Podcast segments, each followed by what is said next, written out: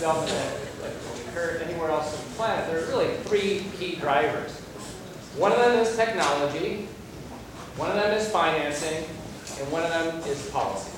And if you have those three things, you can make things happen. If one of those things is missing, you're not necessarily going to be running on all cylinders. In this state, we have tremendous amount of capital that we could be using, and we've been seeing tremendous amount of financing coming out of the state legislature. There's opportunities for private financing, for federal money to be coming in. We also have the ability to take technology from anywhere in the world. We don't necessarily have to develop technology here, although that is one of our goals in the future. And the third thing is policy, and that's what this is all about today. So how can we strengthen our policy here in the state of Alaska to encourage more energy development? And the three speakers here today are going to be focusing on different aspects of that. The first person who will be speaking is Katie Lister with Information Insights, which is a marketing consulting firm that works all around the state. Katie's been working with nonprofits and government agencies and all kinds of folks. Ooh, I guess we're working here. All kinds of folks over the last many years on energy issues. And she was actually one of the co-authors of a 2008 report that came out um, talking about the recommendations for energy efficiency policy back in 2008. And that, that was a, a co-report that was done with the Rocky Mountain Institute at the behest of AEA and HFC back in 2008. And then this year, uh, many, many of the energy efficiency stakeholders in the state got together again and looked at what has happened since 2008, which has been a tremendous amount, but looked at what we still need to do. And so Cold Climate Housing Research Center is now working on an update of that report that they worked on back in 2008 with Katie and she's going to be presenting the energy efficiency policy updates. Our second uh, presenter today is Sandra Mahler, who is one of the deputy directors of the Alaska Energy Authority, has just recently joined AEA and is working uh, at uh, working with all the different uh, rural energy programs that are out there. She has a lot of experience in the private sector as well, used to work with CIRI just most recently.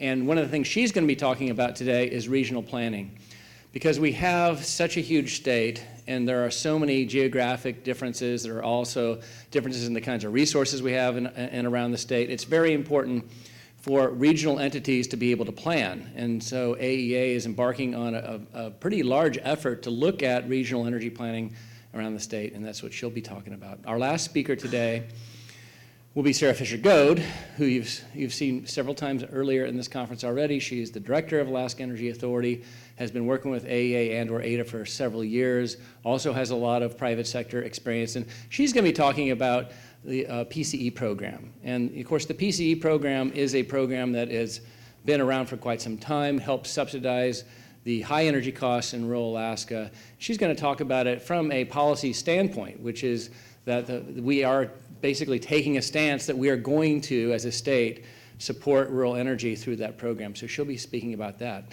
We had one other speaker who was going to be here today, uh, Senator Lesil McGuire, and she was unable to make it at the last minute. And she was going to give people a little bit of a, a history of what's been going on recently with energy programs and policy. And so I'm going to go ahead and give you a very, very brief uh, update on what's been going on in the last few years, just so you have some context. In 2008, a bunch of stuff happened. Number one, we had a tremendous amount of money coming into the energy efficiency weatherization rebate programs, which uh, have been housed at HFC for a long, long time, but had not been really capitalized. And so uh, in 2008, we had a $360 million appropriation, combined appropriation for those two programs. And as many of you know, that has been a tremendously successful program. AHFC has just recently come out with some preliminary numbers on how those programs have been performing. And for the 17,000 plus homes that have been worked on so far since 2008, there's been about an average 30% energy savings. Now that's combined heat and electricity, but that's a tremendous amount of savings. And of course, people are saving probably a commensurate amount of money. So those programs are really paying for themselves. Also in 2008, the legislature passed House Bill 152, which was a bill creating the Renewable Energy Grant Fund. And many of you know about this program as well. Uh, So far, the legislature, over the last three years, has appropriated $176.6 million that has gone to over 170 projects for feasibility studies, for design work, for construction projects, and many of those projects uh, have- are actually represented in the room. Uh, One of the ones that we talk about a lot is the Kodiak Wind Project, for instance, which got $4 million from that, uh, from that grant fund, a $20 million total project, and now that, that utility is saving between 900,000 and a million gallons of diesel a year at, you know, two bucks a gallon or so. So that's a tremendous savings. That program is actually sunsetting in June of 2013. So a lot of people who are interested in that program are already starting to gear up on, on how we will reauthorize and ask the legislature to uh, possibly amend that program to make it work even better. The Emerging Energy Technology Fund was also passed just recently. Uh, That's a separate fund, a much smaller fund that the Denali Commission's been matching appropriations from the legislature to create a special pot of money that we can use for demonstration projects, for, for technologies that are not quite mature yet. And that, pro- that program is just getting off the ground. And also in 2010, uh, there were a couple of other bills that were important that have been passed. SB 220, which was an omnibus energy bill, which had uh, a lot of different things in it, including the Emerging Energy Technology Fund, but it was really an implementation bill. And then um, House Bill 306, which was a bill that was put together actually by a group of energy stakeholders from around the state and then introduced in the, uh, the House and passed the very first year that set a 50% goal for renewable electricity here in the state of Alaska by 2025, and also a goal to reduce our per capita energy use by 15% by 2020. So those are goals. And in other states, those kinds of goals have actually been mandated in what, called what are called renewable portfolio standards. 29 states now have mandated uh, standards for renewable electricity, and many states have mandated standards for energy efficiency. And I think that's the direction we are all moving is toward, uh, toward a situation where we're not relying on a sympathetic legislature, which we have right now, and we're not relying on a bunch of extra money, which we have right now, but we're relying on a, on a firm policy in the future that can guide us.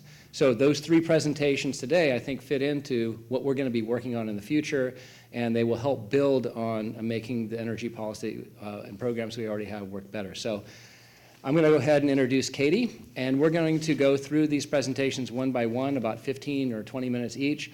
So we should have uh, plenty of time for questions at the end. We'll hold all the questions for all the presenters till the very end. So Katie Lister, thank you. Thanks, Chris. Just going to load up my thing here.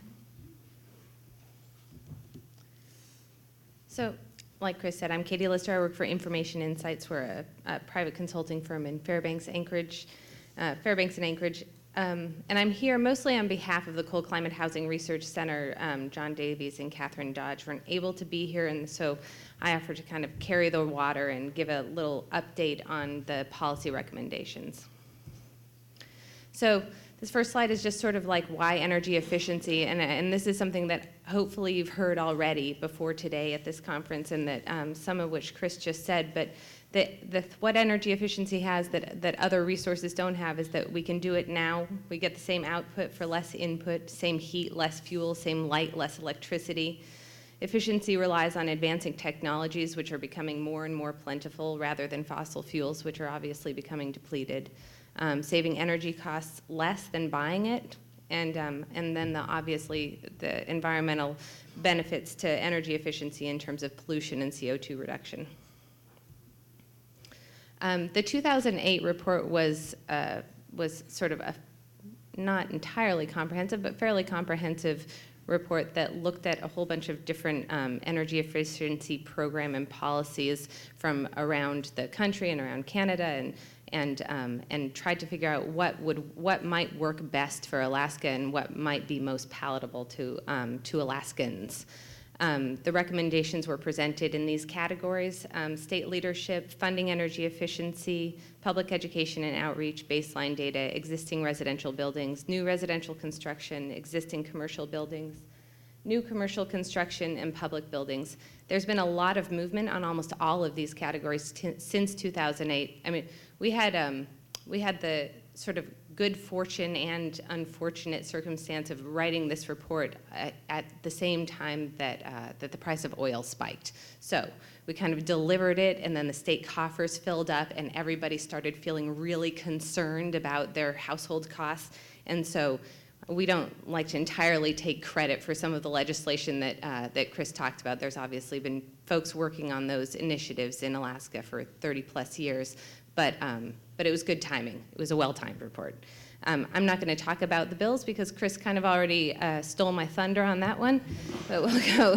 There was Senate Bill 287, which expanded the weatherization program, increasing eligibility to 200% of pover- poverty and appropriating $200 million um, created the Home Energy Rebate Program, um, which has no income qualifications. There's $100 million appropriated for that program with an additional $60 million later on.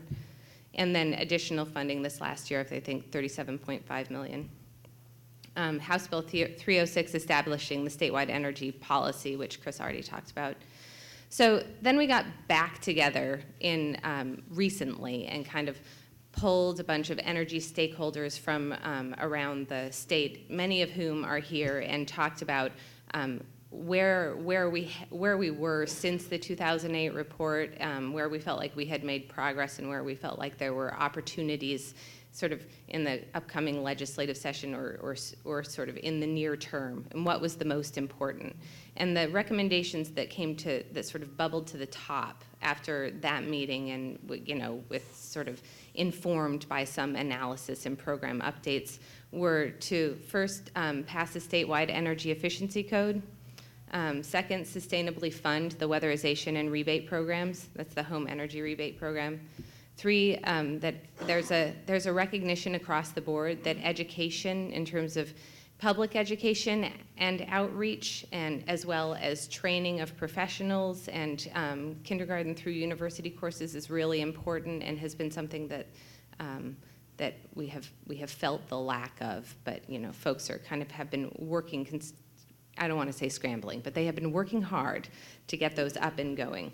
Um, utility-based end-use electric electrical efficiency programs, um, and then sort of a consideration. There's a lot of desire for a consideration of a decoupling mechanism, particularly in the rail belt, and that's something that um, there's just a lot of rumbling around South Central Alaska about. Um, and then five, to legislate efficiency as a priority. So I'm just going to kind of go through in a tiny bit more detail, a little bit on each of these recommendations. Um, the statewide energy efficiency code this was the number one recommendation and this time, and it was the number one recommendation last time. Um, it's needed by the Alaska Housing Finance Corporation to sort of level the playing field so that they can um, be more competitive with uh, Fannie Mae and Freddie Mac. Um, and it is now supported by the Alaska State Home Builders Association, that was not always the case. Um, so I think that there's a feeling that, that it could be more likely to succeed now that it sort of has more widespread support. Um, there's a lot of the state that's already covered by an energy code, uh, and which is, I think, important to recognize. Anchorage, Ketchikan, Juneau, Kenai, and Fairbanks all have building codes which include an energy component. Um, and any mortgages that are underwritten by the Alaska Housing Finance Corporation have to meet these standards, and that's about 40% of, um, of mortgages statewide. So there are a lot of folks that, that already have some sort of energy code, but there are also a lot of folks, Mat-Su in particular, which is a high growth area that where there's no energy code at all. Um, this chart just shows uh, 2008 residential customer average annual usage by service year. And to sort of demonstrate that after BEES was initiated, that's the Building Energy Efficiency Standard um, used by the Alaska Housing Finance Corporation, trying really hard not to use acronyms. Um, when BEES was initiated in 1992, it kind of um, created market pressure to, to build higher quality houses. Um, in terms of residential, the recommendation was to sustainably fund the home energy rebate and the weatherization programs. The weatherization program has been around in Alaska for a really long time, just at a sort of much smaller, um, scaled back level.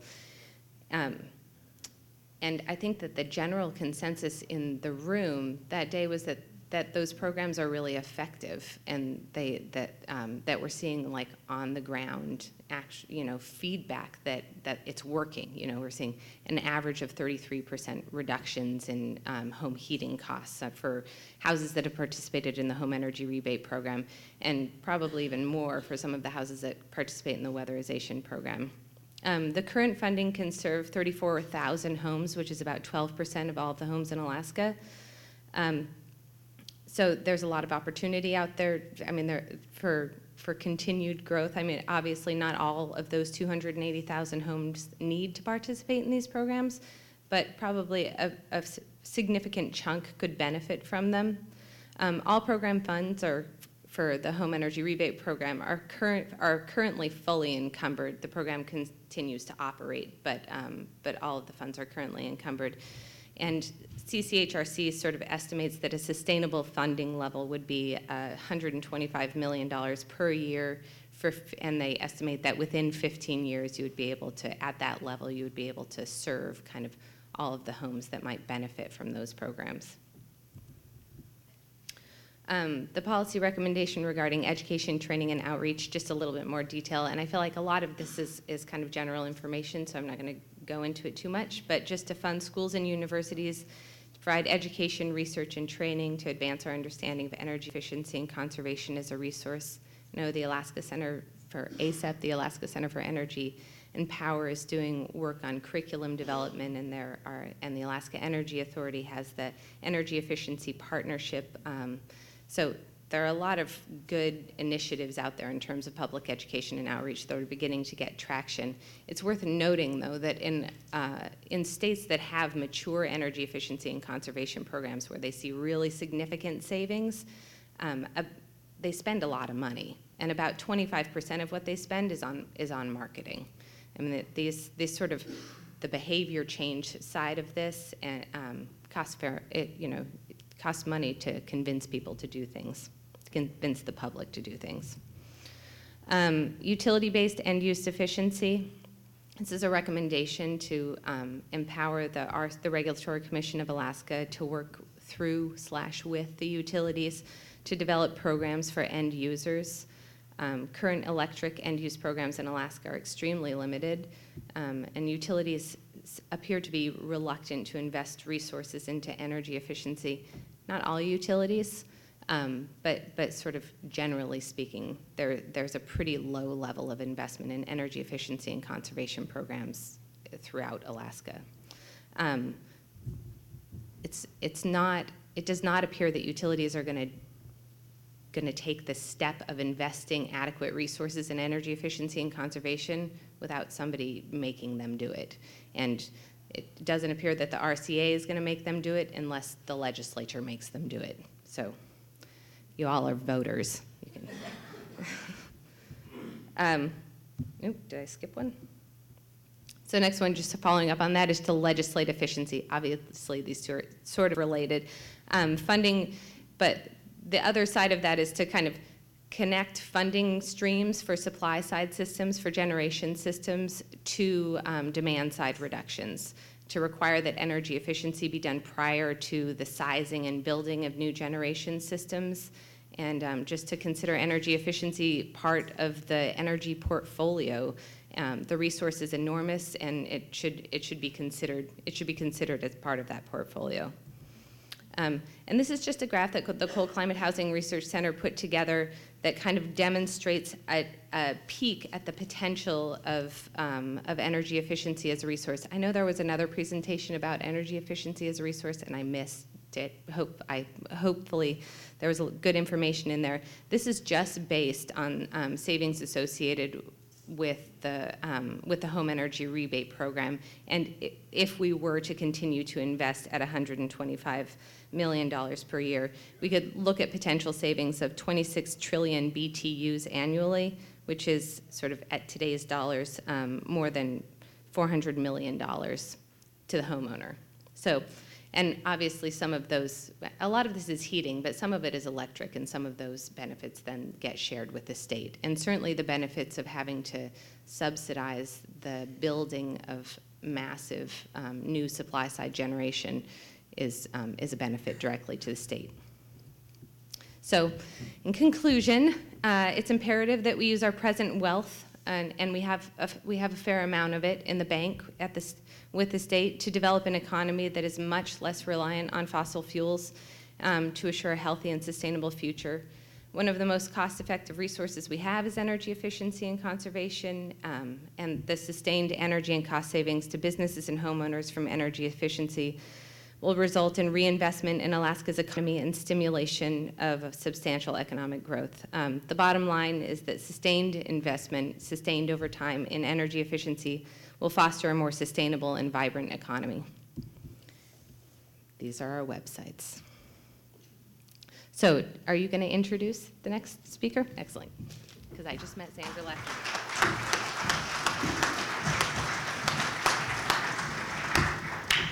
Thank you very much, Katie. And just to confirm on that last graphic, you, you said $400 million of, of energy, but that's per year, right? Yeah. That'd be $400 million per year when we get to that point. Okay, thanks a lot, Katie. Uh, our next presenter is Sandra Muller from the Alaska Energy Authority, and she'll be talking to us about regional energy planning.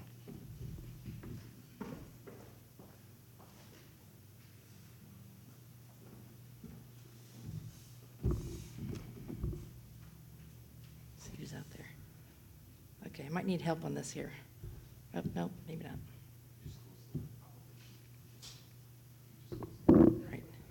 Well, good morning. I'd like to see who's out there, uh, who I'm speaking with, because right in the bright lights here. Again, my name is Sandra Moeller. Recently, uh, the Deputy Director of uh, Rural Energy at the Alaska Energy Authority. And um, I took the job uh, for many reasons, but primarily because my personal interests are directly related to energy and therefore also economic development. So I found my career I've uh, either dabbled or delved into um, either both or uh, one of those topics. So I thought the Energy Authority was a great organization to start um, looking at the energy side of things. I also have to confess that diesel is one of my favorite smells in the world, even higher than bacon. So um, I am an engineer, so judge me as you will. And I too am going to try to learn how to do PowerPoint better in my next life. It's good I got you to laugh right off. That it's always good to get that out of the way.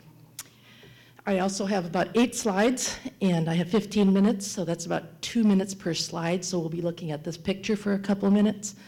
Um, also, just kidding. Uh, my task today was to talk about regional en- energy planning.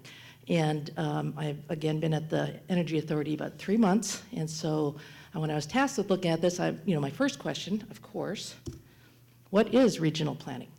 And I believe there's several hundred people here, t- and probably there'll be 200 people that are 200 different types of ideas what regional planning is. So I went to the most reliable source on earth called Wikipedia, and this is what it says it is. Now, um, it deals with the efficient placement of land use activities, infrastructure, and settlement uh, across a large area of land than an individual city or town. So that sounds all great. You replace uh, land, uh, uh, area of land um, with energy, and that's what you're looking at. Um, let's see here. Fortunately, the state has uh, done a lot of effort in looking at the energy across the state. Here's a list of some of the publications and efforts that we've gone to date. Most recently, the Alaska Energy Pathway, in which the, a lot of the conclusion was to look at regional planning next. Um, so, what do you do as an engineer? You create a map and look at the different regions. We have um, 12 regions, of course, in our state.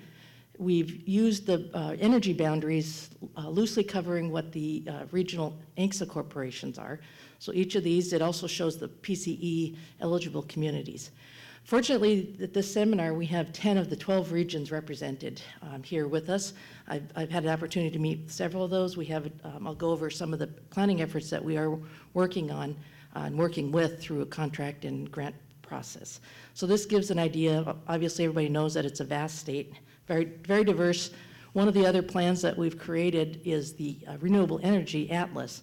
And uh, that, if, if anybody hasn't had a chance to look at that, please stop by our booth and, and pick that up because it basically takes each of these regions and gives you a, a, an idea of what type of resource is available in each of your particular regions.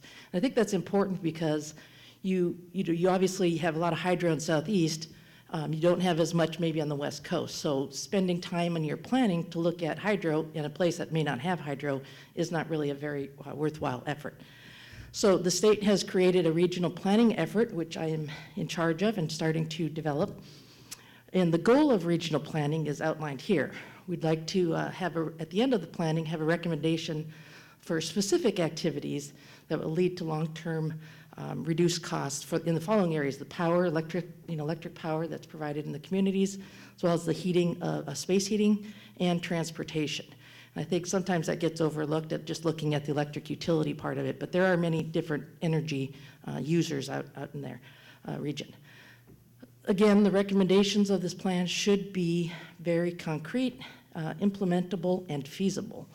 And also, uh, we also want to have reliable um, system, uh, energy systems that are very reliable that we can count on um, uh, over and over.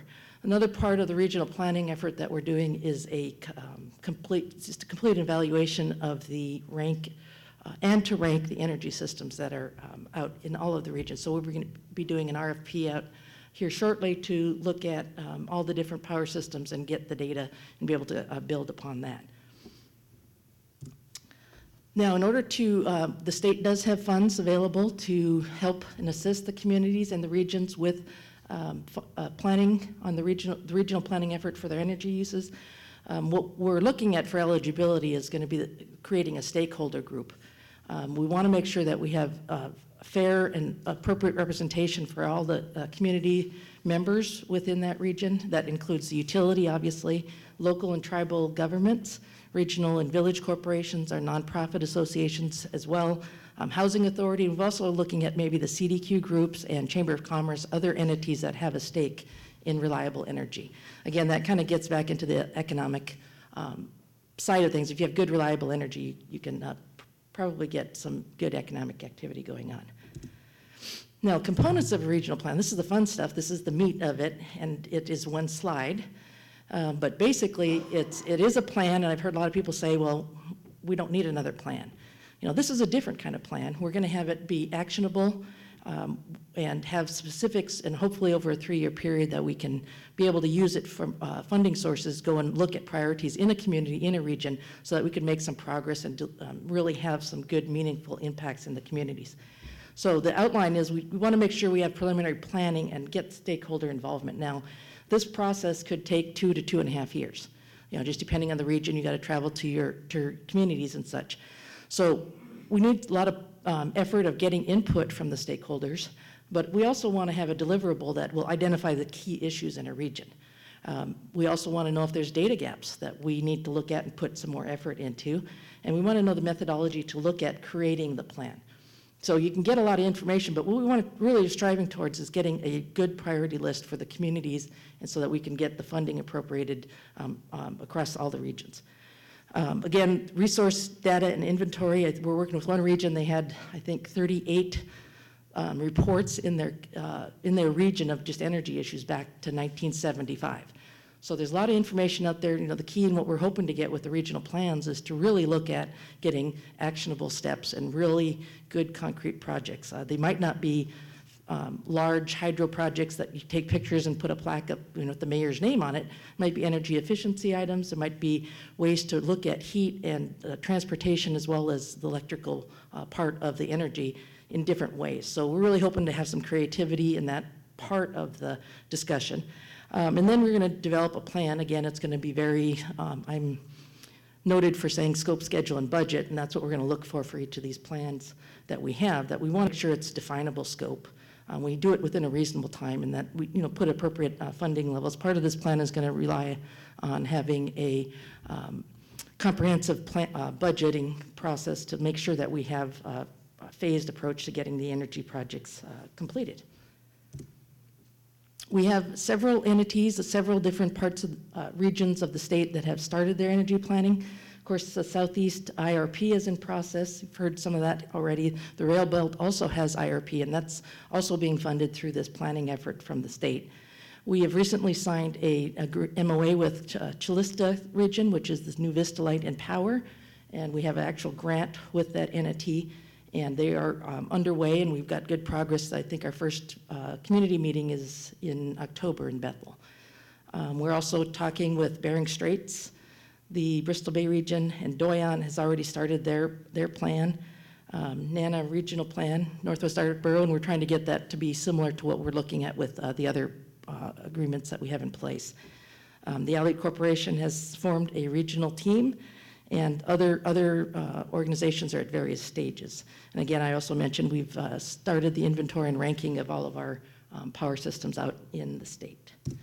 Thank you.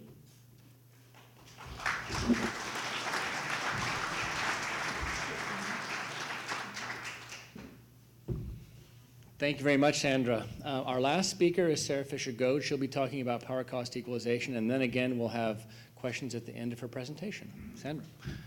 Sarah?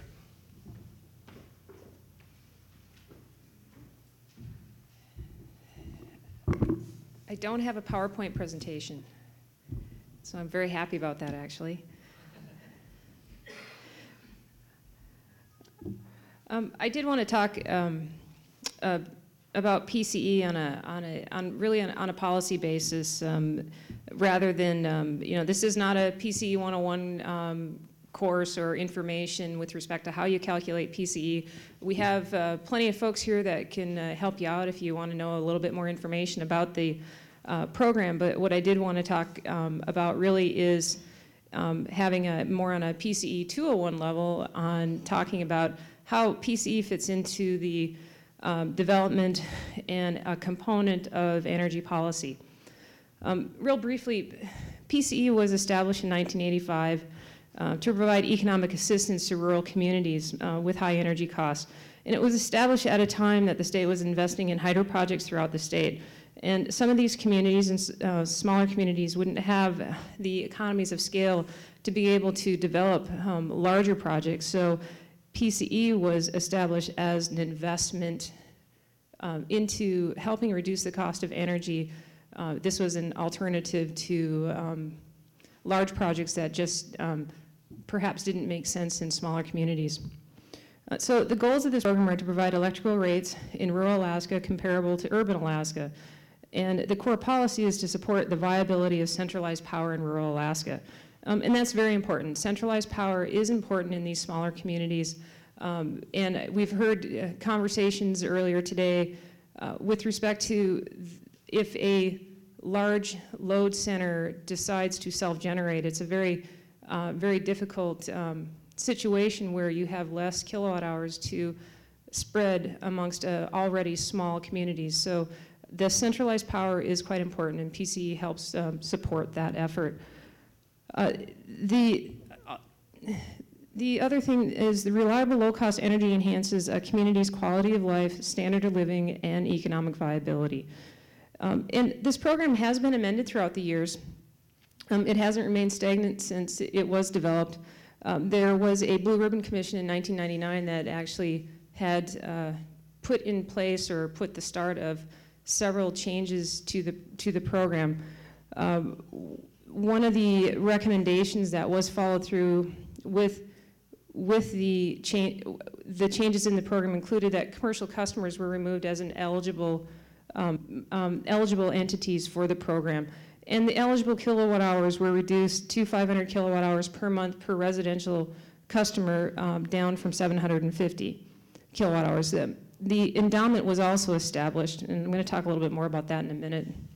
Um, the, and then more recently, in 2008, which was, of course, a high, a very high cost um, energy year, there are significant uh, changes in, in policy, as Katie, Katie had mentioned um, earlier.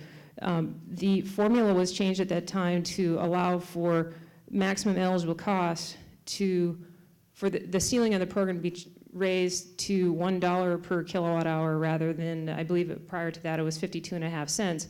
And as diesel prices were going up, there are a lot of communities that were reaching a situation where the uh, maximum PCE level was um, really inadequate to make any um, any reductions in costs, and um, really the cost in communities was skyrocketing.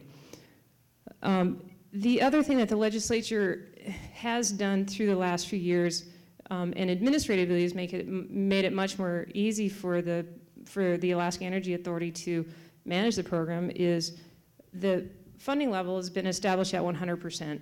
There's a provision in statute that if we're not provided sufficient funds to um, pay the PCE grants at 100%, we're supposed to prorate the program. And we went through several years of doing that, and administratively, it's very difficult to do that, uh, mainly because it's a reimbursement basis program. We'd have to do a lot of pro- projections going up front. it was difficult for us, it was difficult for the RCA, and extremely difficult for uh, the residential customers in the communities that were trying to, to implement this program. So uh, through the last few years, this um, concept of having to prorate the program has essentially um, been taken off the table. It's still potential to happen, but I think that's one issue with the, with the policy direction and the investment that the state has taken into um, energy programs. Um, this is one thing that I think has been um, uh, very helpful for all involved with the program. There have been significant appro- appropriations to the endowment. There was a $100 million initial investment in the PC endowment with approximately $80 million from the Four Dam Pool sale that went into the endowment. Um, Another $180 million went into the fund in 2006. And most recently, 400 million was, was uh, placed into the PC endowment in 2011. Um, I should recognize Senator Hoffman's in the room.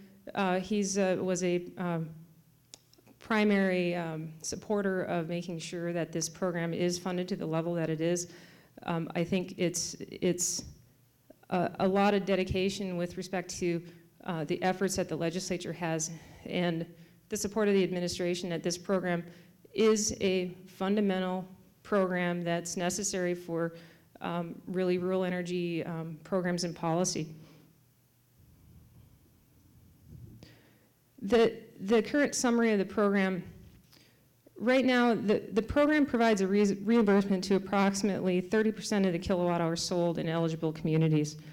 Um, the average monthly eligible kilowatt hours is 285 kilowatt hours per month. Um, I think it's important to recognize that you know there's a lot of concern when you have this type of program that if the state is um, providing this type of rate relief, uh, people have a tendency not to uh, perhaps um, conserve or um, exercise energy efficiency measures. But I think this this average monthly eligible kilowatt hours that's that's being reimbursed is pretty important because I think it does recognize that even with an eligibility of 500 kilowatt hours, the uh, residents and the um, beneficiaries of this program are still conserving. We're not seeing everybody try and take advantage of the program at 500 kilowatt hours. So I think it is really important to recognize that even with PCE, there is a higher cost um, in these eligible communities for just basic um, uh, electrical energy needs. So the total cost of the program are approximately $35 million a year, and the average PCE rate for uh, utilities is, about 24 and a half, 24 and a half cents um, per kilowatt hour sold. Right now, the endowment assets are valued at $720 million. That's um, as of August 31st. That, of course, uh, will fluctuate. Um, that fund is um, invested in, in equities. So uh, when you think about what your retirement fund looks like, um, if, you, if, if it looks good one month, uh, probably means the PCE program is looking pretty good. And if it's not looking so good, probably means the PCE program has lost some value too. Um, the way the endowment pays out, though, it is a three-year monthly average market value of the program. So it does, it is set up to, us to provide a, uh, a, a bit more of a long-term perspective on funds available where monthly changes in the, the value should um, levelize and equal out over time. the as I mentioned before in the Blue, Blue Ribbon Commission in 1999, it, it was really kind of established that there was no immediate direct rate relief um, that could be a viable alternative to PCE. So although at the time I think there, there was a significant discussion on how to adjust the program to reduce the cost, it was immediately recognized, though, that there are no real alternatives to provide the value to ratepayers in rural Alaska that PC does provide. Um, They used a term in the Blue Ribbon Commission that I think is pretty important. It's that the program should provide a lifeline rate to a limited number of kilowatt hours per month. And I think that's what the program, I think the program is intended to do that, and I think that's what it does do, is it provides a minimum number of kilowatt hours per month um, that's available um, to communities um, and, and the, and the residents. And it's, it's really a, a, a minimum amount for the program. Uh, um, and community facilities and residential customers should be only customers. And there's been a lot of discussion over the years with respect to whether commercial, um, commercial customers should be considered eligible again. That would take a statutory change to make that happen. I think there, there again, there has been discussions about that. Um, there would be, of course, additional cost to the program. I think with respect to the um, the other policies and program changes that the state of Alaska has um, implemented and the legislature has provided, I think it's important to recognize that when we talk about projects that can, can be built, you're affecting all the kilowatt hours that are generated in a, um, in a community rather than just the PCE kilowatt hours, which only, again, represent about a third of the kilowatt hours in a community.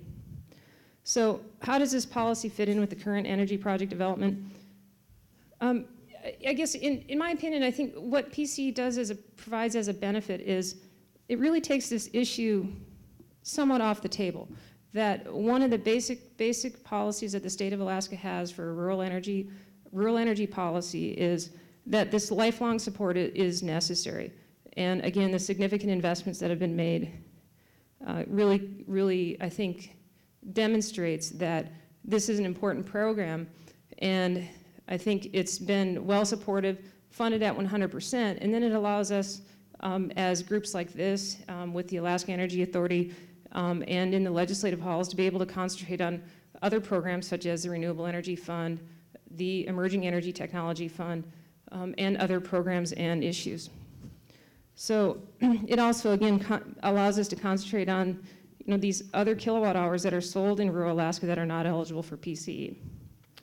Um, so the, the state truly is committed to this multi-program strategy to reduce energy costs in the state, and it, it's been willing to make investments in projects and programs that, that make sense. Um, the one thing that I want to raise maybe as a policy issue or, or discussion that taking PCE off the table shouldn't really reduce the focus on PCE where this program is, is taken, taken for granted. I think it's always important to, you know, keep an eye on what the, um, what the endowment um, is earning. Is it, is it earning enough funds to sustain the, the program, however the statutes are or may change? Um, is, it, is it supporting the program as intended? So it's important to kind of keep track of that. And it's also important to recognize that although this program is established and there's eligible utilities, it's really important for the utilities to make sure that they take advantage of the program. Um, and this goes back to the, um, the concept of having centralized power. Uh, you, the, it provides this opportunity for utilities uh, to have a reimbursement, but it also requires them, and they have a responsibility to make sure that they, um, they manage, manage the, uh, the utility well, have the folks that are able to provide the monthly paperwork to the Alaska Energy Authority, um, and also have a regular evaluation uh, of their rate structure to the Regulatory Commission. So it, it's important to, to uh, you know, make sure that although PCE seems to be um, at this point a you know recognized program that is one of the foundations, it still requires it requires the Alaska Energy Authority to continue to maintain a training program, uh, make sure folks are receiving the, the assistance that they need in order to get the monthly reports in, and making sure that the um, RCA is receiving their information so a community or utility is not, not suspended um, from being, being able to get their um, costs reimbursed. So participation in, in the program really is is vital in order for a utility to remain uh, viable and provide centralized power at, um, I guess, at the lowest rate possible. Um, I am careful not to say it's not it's not buying it's not buying power down to to provide necessarily cheap power, but it's providing uh, funding to provide the um, lowest poss- lowest power cost possible. So I I kind of leave this as you know with the Alaska Energy Authority and thinking about the PCE program. Um, just want to make sure that you know, and part of part of this discussion was um, recognizing that PCE um, is a policy. We, we talk a lot about program and project development, and we've been uh, certainly emphasizing projects, but um, it is also important for us as a state agency that's responsible for managing the program um, and for folks that use the program to recognize that this is really a very significant investment that the state has made, um, and it's important for us to kind of keep it um, keep it on the on the front burner occasionally to think about is a, is a program operating correctly? Um, are there things that should be made for um, change the program for potential improvement? Um, are there concerns about the program? Are there things that um, maybe it's doing that um, that it shouldn't be doing? So with that, I look forward to um, either questions that come up or if people have any concerns or comments with respect to the program. Thank you.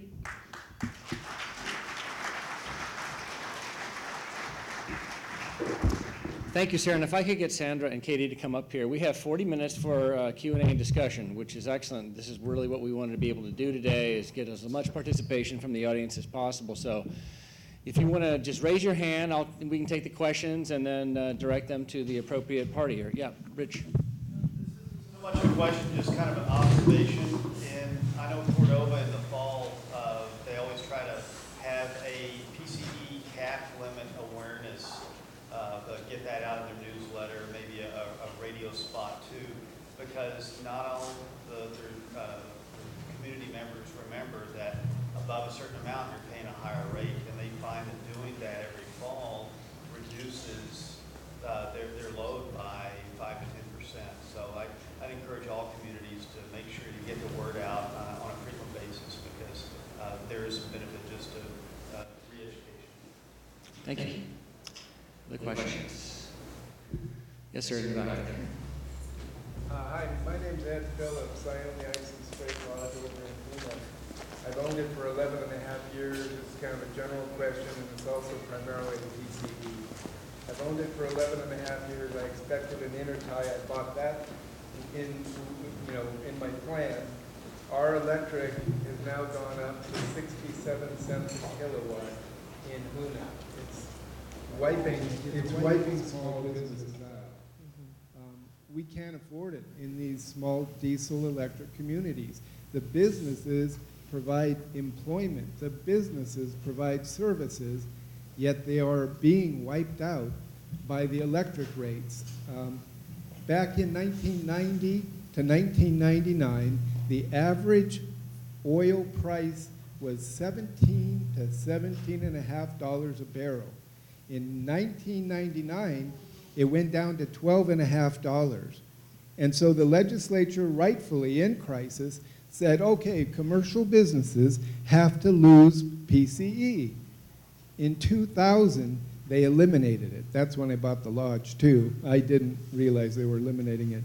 But what I'm trying to get at is they were in a crisis. Now it averages at $80 a barrel. The, the state is awash in money. The rural communities are being wiped out. The quality of life is being wiped out because who can afford to run a business there? Who can afford employees when the electric rate is so high?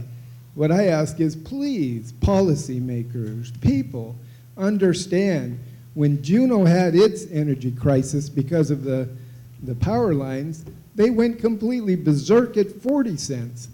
We're at 67, and there's no, no hope of any end. And I'll add, power cost equalization was supposed to be temporary. Where's our solution? Thank you. Are there any um, comments from the panel on, on that? Yes.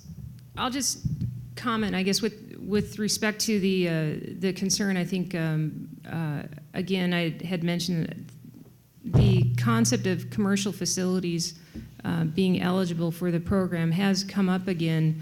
Um, and I think it's, it's one thing that if, if it is, um, is addressed, there's a few things to consider uh, with respect to uh, what the, what the uh, assistance looked like prior to 99. I, um, commercial customers were established at the same kilowatt hour um, ceiling or um, maximum allowable reimbursement as a residential customer. And so I think um, it, it, it's uh, something to consider that if, if there is, um, I guess, relief for, for commercial customers, um, we would have to look at, uh, you know, what, what it should look like if there was some type of relief like that, and would it make, would it make a difference at the way it was before? And I think um, it's real difficult for, um, it, it, may be real difficult to justify having that additional expense at the same, the same way that it was prior to 2000. Um, and it, it is something, though, that continues to come up, and we are occasionally asked to look at uh, what the impact of the program cost would be. Um, it is always kind of a moving target. Um, I think one of the issues is could it spur economic development um, or how, how it could be done. I, I just, um, I, I appreciate your comments. I, think one of the issues with respect to developing projects and, you know, the energy efficiency and the planning is to really look at projects that can, again, impact the rest of the uh, kilowatt hours that are sold in a community um, beyond the third that are impacted by the PCE program. He has just a quick follow-up. Um, You know, you mentioned that you eliminated the, uh, the fluctuations, you know, the, the having to use a bunch of math to figure out what all these gyrations were. Well, can you imagine what it's like for me? I went from thirty-seven hundred to five thousand dollars a month just in July. And so how for me to plan? For me, I got to plan for the increase I got no control over. So I can appreciate you not wanting to have adjustment factors in there, but for the businesses, why would you ever invest when there's such a volatility? How could you ever boost employment when no one can afford to run a business? Maybe I could just ask a real quick follow-up. Uh, to- One of the, the things this gentleman said at the end is, what is the solution? And I know the Alaska Energy Pathways looked at the different resources that all these different communities around the state have. Energy efficiency recommendations are trying to reduce the number of kilowatt hours. Of course, that doesn't affect uh, necessarily um, heat, although there's a lot of recommendations for retrofitting homes, and there's a lot of programs for doing that. Is there something that along the lines, uh, are, are there ways to incorporate in, for instance, into the regional planning and in PCE future considerations, actually getting these solutions in place and then that, uh, reducing the amount of PCE that might go to a community that gets some of those, that solution money? For instance, if a community actually reduced a, a large amount of its load through energy efficiency and/or got a renewable energy project that displaced the need for diesel, would there be a way to start actually calling that a solution and, and shifting the program around? I think, well, the, the one thing, the way the PCE program works, um, Cordova has actually shifted quite a bit to hydro, but they're still eligible for um, PCE. There's um, uh, a debt service component that sometimes replaces a fuel cost that um, keeps uh, costs um, higher to the point where a community is still eligible. So um, as far as shifting that, there would need to be, again, you know, legislation to adjust that. Um, But the one thing, I guess, with respect to the commercial, I should mention is the Commercial Energy Audit Program was something that the Alaska Energy Authority has uh, established as a demonstration project with some ARRA funds um, a couple, well, over a year and a half ago. And Sean Scaling, who is here today, is our energy efficiency expert, and we are looking at um, these commercial audits and then also financing, uh, uh, low-cost financing for commercial facilities and commercial business owners to do some retrofits to their facilities that could help reduce the heating costs um, and their, their energy costs. Okay, thank you. Next question? Right up here, Bill. Would you discuss two things, please? One, even if we displace all diesel fuel, we're not necessarily going to make the cost of electricity in the, the community, the small community, uh, less expensive. We think we probably will, but we're not going to drive it down to 10 cents a kilowatt hour in many of these communities. And secondly, we tend to equate renewable source energy with electricity because wind generators and tidal generators make electricity. But that's only a fraction of the community's energy budget. So we also need to make renewable source fuel for storage, for heating, for running those transportation pieces of equipment that we also have as part of our community lives. So could you just talk about those two aspects, please?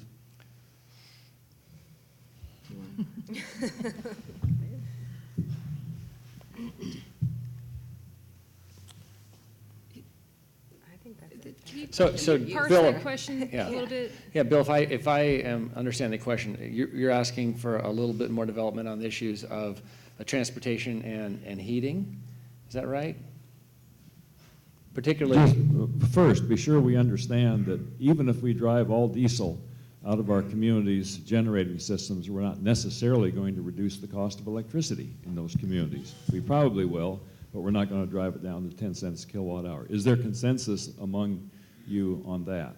And then secondly, talk about parts of the energy uh, economy in these communities other than electricity. So I, I'll take first stab at it. I don't, I don't know if there's consensus because we didn't discuss it beforehand, but I think that generally speaking, um, folks recognize that uh, renewable energy generation projects um, have some pretty substantial upfront costs, and so the kilowatt hour costs are not necessarily reduced. Um, and I think that you, you make a really good point about, um, about the other energy uses in rural communities. I think um, a lot of the work that I've done has found that most people consider them substantially more significant than electricity. Um, electricity is something that we talk about a lot because there's sort of a lot of government stuff around it and a lot of policy around it. Um, but home heating costs are, um, are a much larger portion of the of sort of the household costs for, for most households, and particularly in in rural places. And transportation costs are are also um, are also really significant.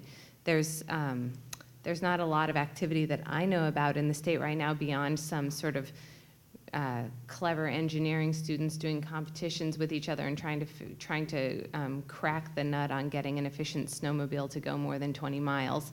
But beyond that, I'm not really sure that there's a whole lot going on with transportation. You guys might know more than I do. Um, well, yeah, maybe Sandra, uh, you could add a little bit on the heating and transportation, because I know that's going to be part of your regional plans, is to incorporate the look at those two significant sources of energy in the community. I agree. No, I mean, like I mentioned, the, you have to look at a community from a holistic point of view and look at all the energy. Because a, a person in the community is, has only so many dollars coming in. So where they can save is across all energy fronts. Um, Getting, getting in and out of the community obviously is important. I don't know that the Energy Authority has much involvement necessarily in the, the prices that the uh, air carriers charge. The uh, delivery of any kind of fuel product is greatly um, dependent on the transportation. That's the single largest component of getting um, any kind of energy into, um, into a community, and, and we have a very vast state. Um, The housing side of it, the energy, the heat, heat source, uh, Space heating is also very critical. I think a big part we should be looking at in all the regions is energy efficiency. The old adage of uh, the cheapest kilowatt is the one you don't use. So I think um, not only are we going to be looking at large projects of renewable energies to offset some of these costs, but we have to look at, you know, every penny and every kilowatt that we can save so that that will reduce the costs um, throughout the region. Thanks. I think Senator Hoffman had a question. I also wanted to recognize Senator Hoffman is not only a a big champion of PCE, but also of all the renewable energy and energy efficiency programs we talked about earlier today.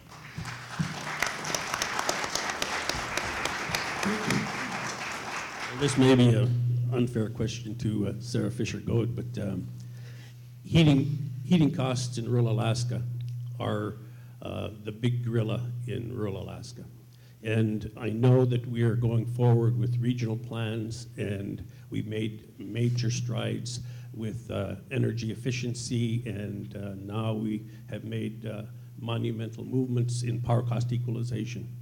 The governor has uh, supported the Susitna project and also has uh, uh, made uh, the gas line an issue to address energy costs in the rail belt.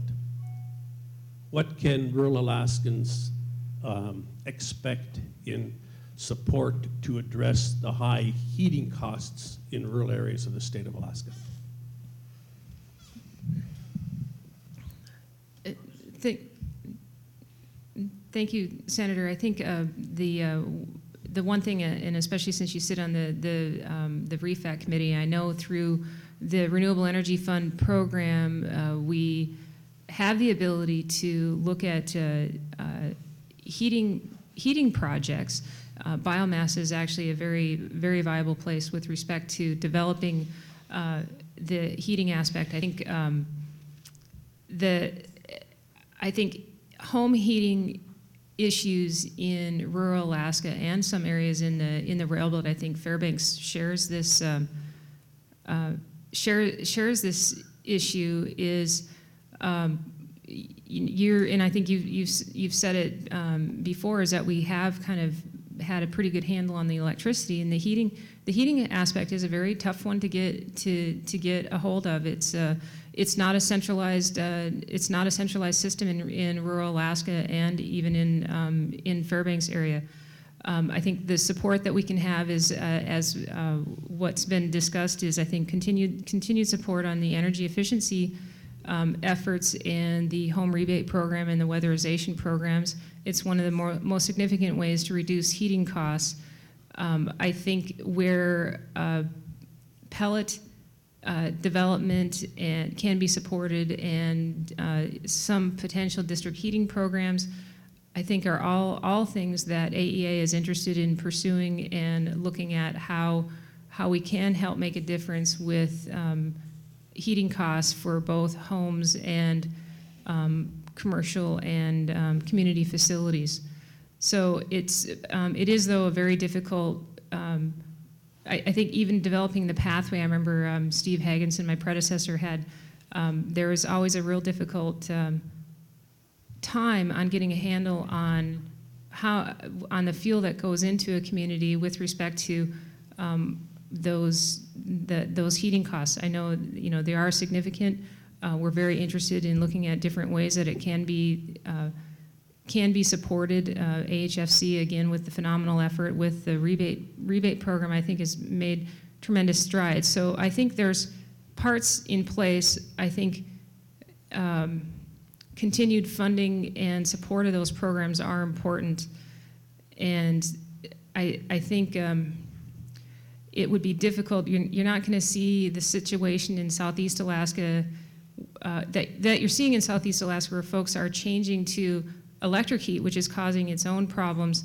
Um, that doesn't work in a lot of the rural and the um, Arctic places, um, primarily because the, the, um, the heating days are um, too expensive and it could be a very, very costly to convert to electricity. But you know, we are looking at ways to make sure that we can make some type of impact and effort on reducing those um, heating costs beyond looking at electricity. Um, again, the Renewable Energy Fund program is available for that. Um, it's just, um, again, a bit more of a difficult way to, to do that because a lot of homes are not in an, any type of a centralized heating system. Mike? Yes, uh, Mike Kraft, the Delta Wind Farm. I'd like to talk for a second about something that was said earlier about we're not going to be able to drive the cost of electricity down with renewable energy. And I think there's some confusion there because the whole issue is, this gentleman hit on it, where his electric bill jumped almost 40% in a short period of time, and I think that's, that's, a, that's a, a function of inflation. And if we talk about the fact that we can drive diesel out of these communities, one of the reasons that diesel has become an issue for us is because it's not reliable from a price perspective. And so if we're budgeting ourselves for the next year of how much we're going to spend on electricity or whatever, and all of a sudden there's a war on the other side of the planet, or something happens with an oil spill or something that is totally out of our control that drives the cost of diesel up or doubles it overnight or in a short period of time, I think what you have to realize is renewable energy represents an opportunity to get rid of that issue. we can cut out the inflation of, of electricity and stabilize the rate over a longer period of time.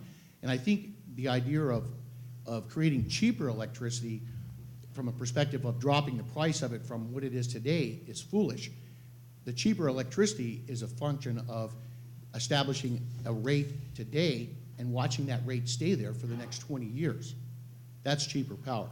And that's what I think renewable energy represents as a, uh, an opportunity for us to stabilize the rates so that we can plan for the future.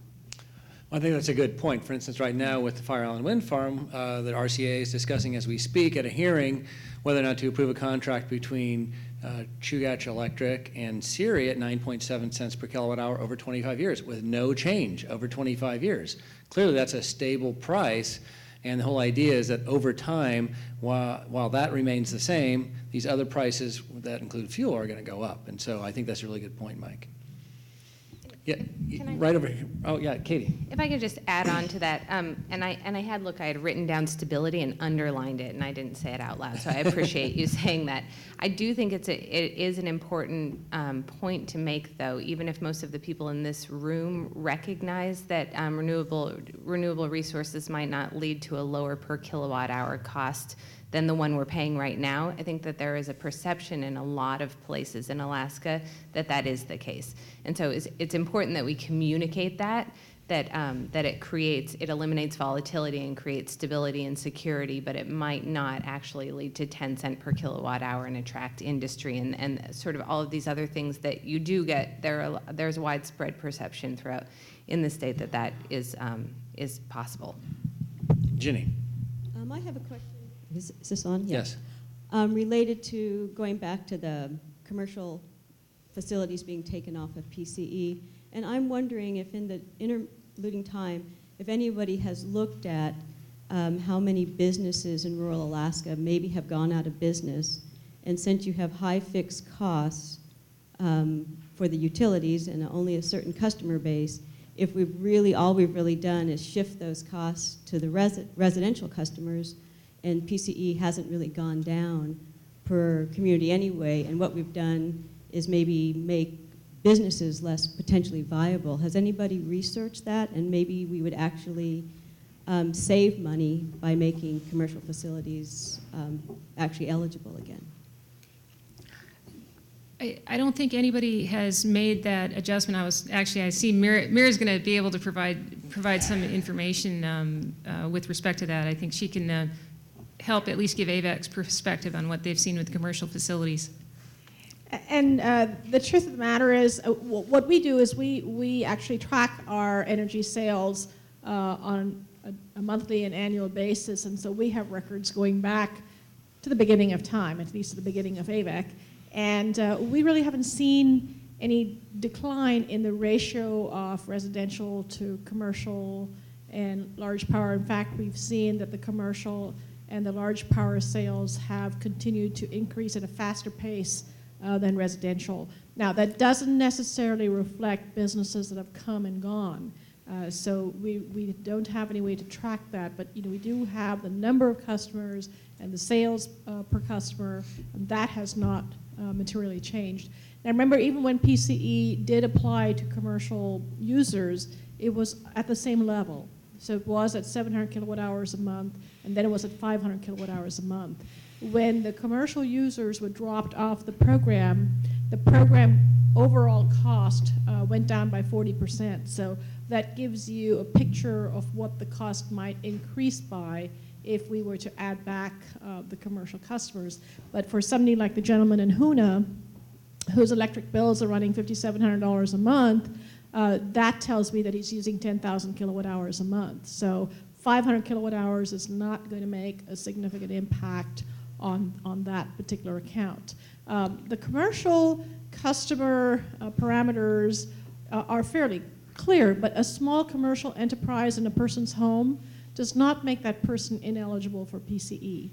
So for example, if you have a little B&B or, or a crafts uh, shop or something like that in your home, that home is still eligible for that 500 kilowatt hours of PCE. Thank you, Meera. Yes, sir, way in the back there. Um, along the lines of what Mike was saying, uh, you mentioned the emerging energy technology fund. I was wondering, uh, are there any changes being made in the regulations considering that, and um, how soon will those funds be made available? Sarah, you want to tackle that? Sure. The, uh, the regulations there, um, we've gone through a public comment period and that, that work is being uh, finalized. Um, The regulations uh, should be f- finalized in, within the next uh, couple of months. Uh, We'll have to resolicit for Emerging Energy Technology Fund applications.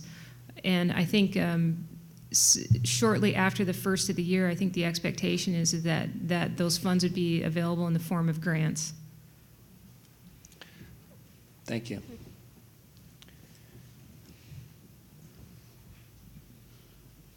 Excuse me. Um, Good morning. Um, I'm actually in the same utility as the gentleman from Hoonah. I'm the mayor for the city of Angoon. We're, uh, my concern is with the IRP committee and what they, they seem to be pushing the biomass. Um, When you, when we did the research into the biomass, what we're learning is, is none of the pellets are made here in Alaska.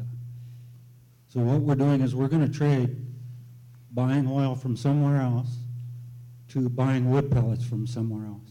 When we have renewable energy in our backyard, why not take our resource, connect the intertie, and start taking our resource and selling it south and bringing revenue into the state of Alaska instead of sending our money out that's running out because we won't be able to pull any more oil out of the ground at some point.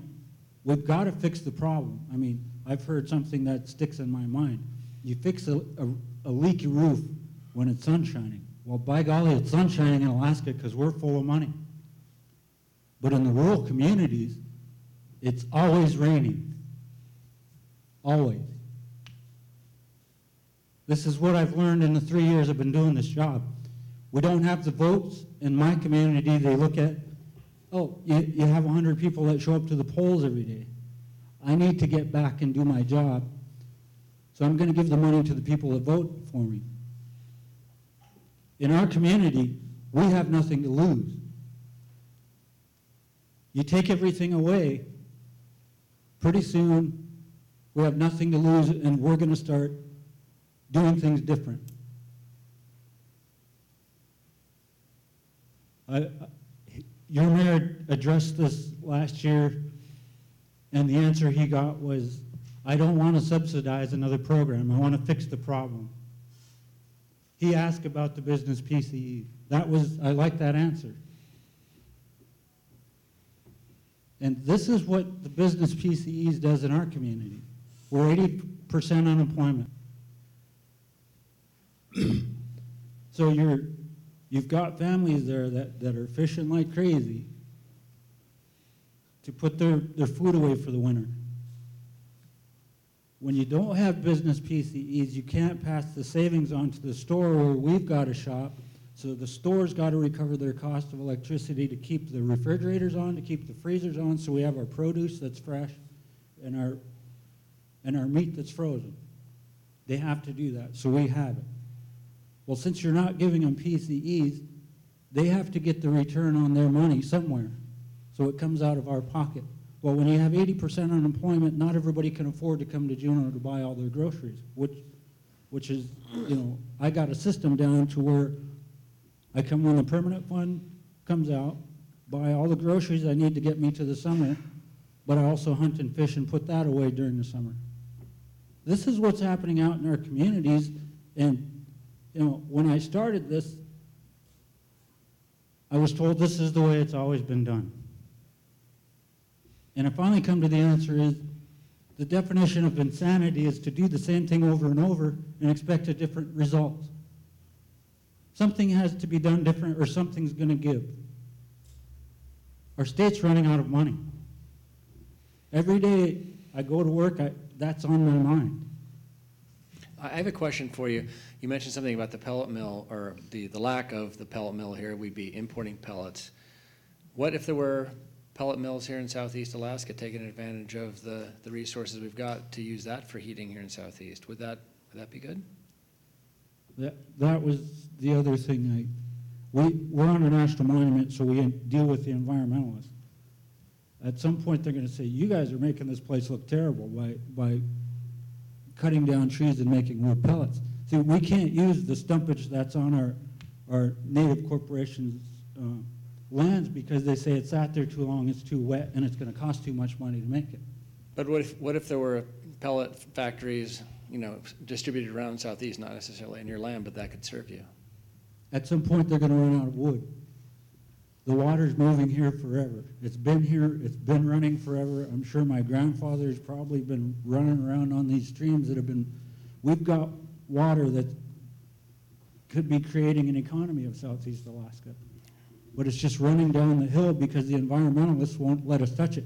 At some point, we've got to say, hey, this, when did the people become important? Yeah, it's nice to look at, but we, we, we live here for a reason. Because the resources here, we should be allowed to use it.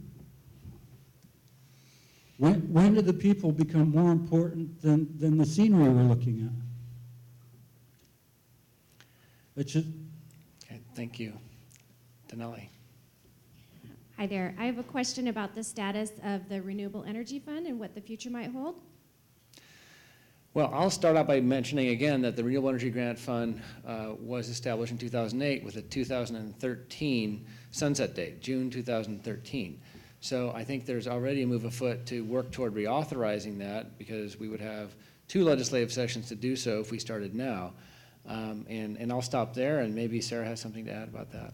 Well, actually, I think uh, uh, Chris, he's also a member, uh, full disclosure, he's a member of our Renewable Energy Fund Advisory Committee, and um, um, I think uh, he's, he's right. It's, uh, it's uh, received favorable support in the legislature. I've been uh, real happy with the list that AEA has submitted uh, for approval for funding to the legislature and originally through LB&A.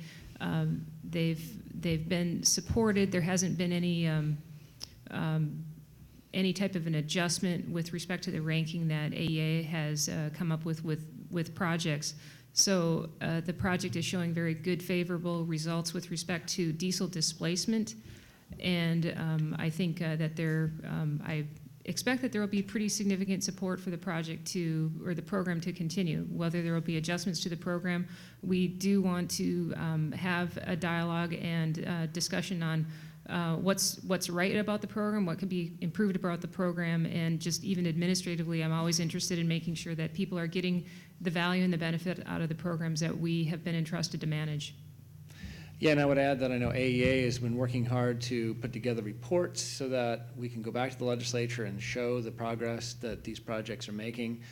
And I know it's been frustrating for some people that the money hasn't been coming out quite as quickly as they'd like, but I think it's been prudent to get this money out in, in, in the fashion that it's gone. And uh, we are getting more construction projects online now every year that are now showing uh, displacement of diesel, which is the, the primary way that we're really measuring success is the number of gallons of diesel that we can displace every year to stabilize those energy rates. Uh, Uh, ye- Yes, yes, sir. Hi, my name is John Creighton uh, from uh, Kenai, Alaska. And uh, I have a question about net metering, which is something I don't understand why uh, we do a monthly net metering in Alaska rather than annual net metering. It seems to me that Alaska needs more energy. We use more energy in the winter. We create more energy in the summer, especially when it regards to solar. And we get, we get sold back the, or credited the energy that we create at a, at a whole market price rather than retail. And why- Why that I- I- I can- why that is, and, and what can we do to change it? Well, the RCA, Regulatory Commission of Alaska, is who established the net metering rule that we've got here in the state. The legislature did not do that. And in other states, the legislature has created net metering, and as you mentioned, there are different time periods over which you can actually bank the energy that you are getting credit for. And what you're mo- um, ma- um, making us aware of is that it's monthly here in Alaska, whereas in some states, you'd be able to bank that energy for the whole year. I think that's uh, a function of what the RCA heard during that uh, process but uh, when they made that rule. I think it- they're probably open um, uh, to, to hearing more comments, because I don't think that was a very, it was a public process, but I don't think a lot of people knew about it when it was happening. And so I think it's, we've got something, and certainly we could uh, build on it if, if people make the RCA aware they'd like changes. Anything, anyone else want to add on that? Okay. Yes, ma'am. Um, I had a question related to design standards for new buildings going into the communities.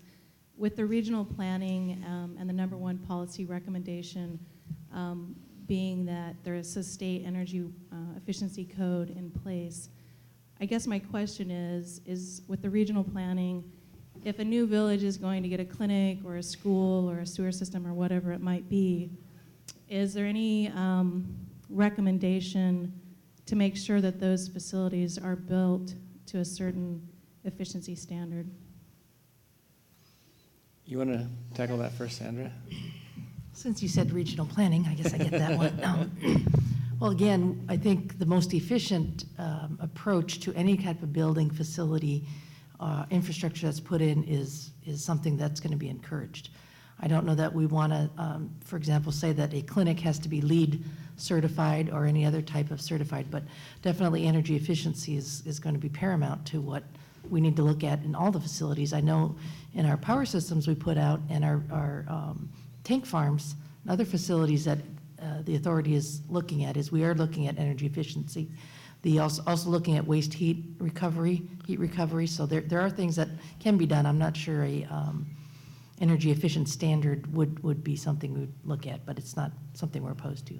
I, think it is a good point, though, because right now we've got this $460 million we've invested in home weatherization rebates, and yet in a huge chunk of the, of the state, we're not requiring new buildings to be built to high energy standards, which means new buildings being built today could come back to the state and ask for Band-Aid money in two years and say, well, we didn't build you know, well enough, we weren't thinking about this two years ago. Same thing with public buildings. We've got a $250 million revolving loan fund now to retrofit public buildings, and yet there's no standard that requires a brand-new public building in the state today to be energy efficient. So I think that's why it's the number one recommendation um, in, in this uh, cold climate housing research report that's coming out is that new buildings have to have some kind of standard. So that's an excellent point. I think we've just run out of time. Um, I really want to thank all our panelists again for giving us presentations today and all the questions and answers and participation. So thank you.